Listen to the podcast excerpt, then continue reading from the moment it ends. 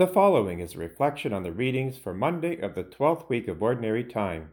The first reading is taken from Genesis chapter 12, verses 1 to 9. The responsorial is Psalm 33, and the Gospel is Matthew chapter 7, verses 1 to 5. Since today's first reading is an important chapter in salvation history, I will quote it in full and then comment on its relevance. The family of Abram lived in Haran of the Chaldeans. The Lord said to Abram, Go from your country and your kindred and your father's house to the land that I will show you. I will make of you a great nation, and I will bless you and make your name great, so that you will be a blessing. I will bless those who bless you, and the one who curses you I will curse. And in you all families of the earth shall be blessed. So Abraham went as the Lord had told him, and Lot went with him. Abraham was seventy five years old when he departed. From Haran, Abraham took his wife Sarai and his brother's son Lot, and all the possessions that they had gathered, and the persons whom they had acquired in Haran, and they set forth to go to the land of Canaan. When they had come to the land of Canaan, Abram passed through the land to the place of Shechem, to the oak of Moreh. At that time the Canaanites were in the land. Then the Lord appeared to Abram and said, To your offspring I will give this land. So Abram built there an altar to the Lord who had appeared to him. From there he moved on to the hill country on the east of Bethel, and pitched his tent with Bethel on the west and Ai on the east. And there he built an altar to the Lord and invoked the name of the Lord. And Abram journeyed on by stages toward the Negev. The call of Abram is best understood in comparison with chapter 11 of the book of Genesis and the Tower of Babel. There, in a repeat of the fall of Adam and Eve, the people, in their pride, want to make a name for themselves by building a tower with its top in the heavens. It is a secular attempt by the civilization of the day to grasp heaven by human achievement, bridging the gap between creature and creator for their own glory. As a result, God comes down and confuses their language so as to scatter the people, in a sense, repeating the lesson that sin leads to exile. Genesis chapter 11, verses 7 to 9 reads as follows quote, Come, let us go down, and there confuse their language, that they may not understand one another's speech. So the Lord scattered them abroad from there over the face of all the earth and they left off building the city. Therefore its name was called Babel, because there the Lord confused the language of all the earth, and from there the Lord scattered them abroad over the face of all the earth. In verse 9 there is a play on the word Babel, which in the Babylonian language means gate of God, but which resembles the Hebrew word for he confused. Ultimately, this disaster will be remedied in the New Testament at Pentecost, when the unifying power of the Holy Spirit will bring the multiple languages to a common understanding of the one God of Abraham, Isaac, and Jacob.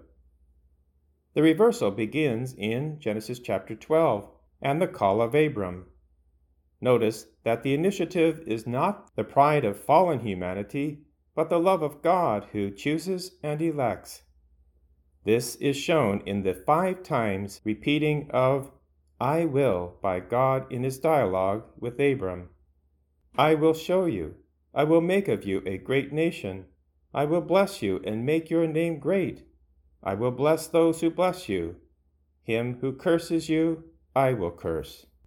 Although God chooses, Abram had the freedom to say no.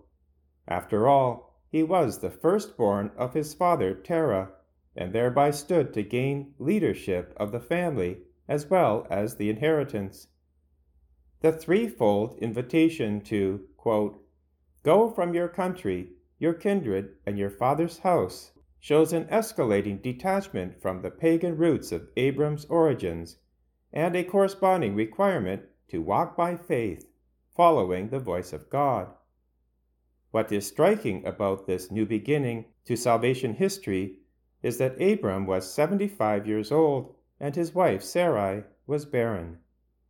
Abram had little to offer God except obedience, and yet this is exactly what God desired and what Adam and Eve failed to give.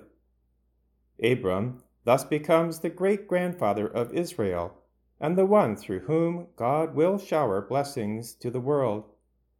This is also why Israel is called the chosen people, and why in the RCIA those who are also on a journey of faith are referred to as the elect. Abram thus sets out following the voice of God, and when he arrives in the land of Canaan, the Lord appears to him and says, To your descendants I will give this land. Abram's faith is apparent as he builds an altar to worship God, thereby, in essence, planting a flag in the heart of the promised land and sanctifying its territory.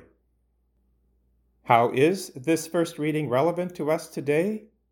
In baptism, we have been chosen by God and given the great name of Christian. We have been blessed by God's grace, in which we are brought out of darkness into the light. We are made children of God and incorporated into His church as a member of Christ's body. Thus begins a journey of faith to the promised land of heaven.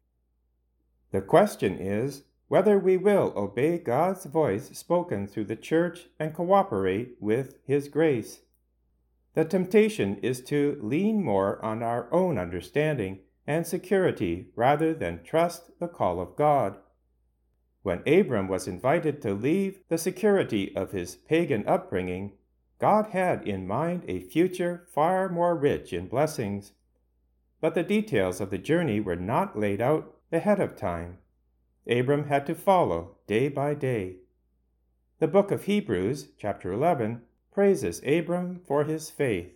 Quote, By faith, Abraham obeyed when he was called to go out to the place which he would receive as an inheritance, and he went out, not knowing where he was going. By faith he dwelt in the land of promise as in a foreign country, dwelling in tents with Isaac and Jacob the heirs with him of the same promise.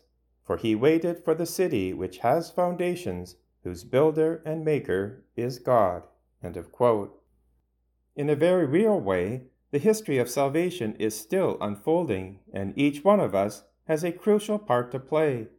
May Abraham be our model as this world and the church enter into a time of uncertainty but also opportunity to experience the blessings promised to his descendants. Let us pray. Grant us, Lord God, that we may honor you with all our mind and love everyone in truth of heart. Through our Lord Jesus Christ, your Son, who lives and reigns with you in the unity of the Holy Spirit, God for ever and ever. Amen.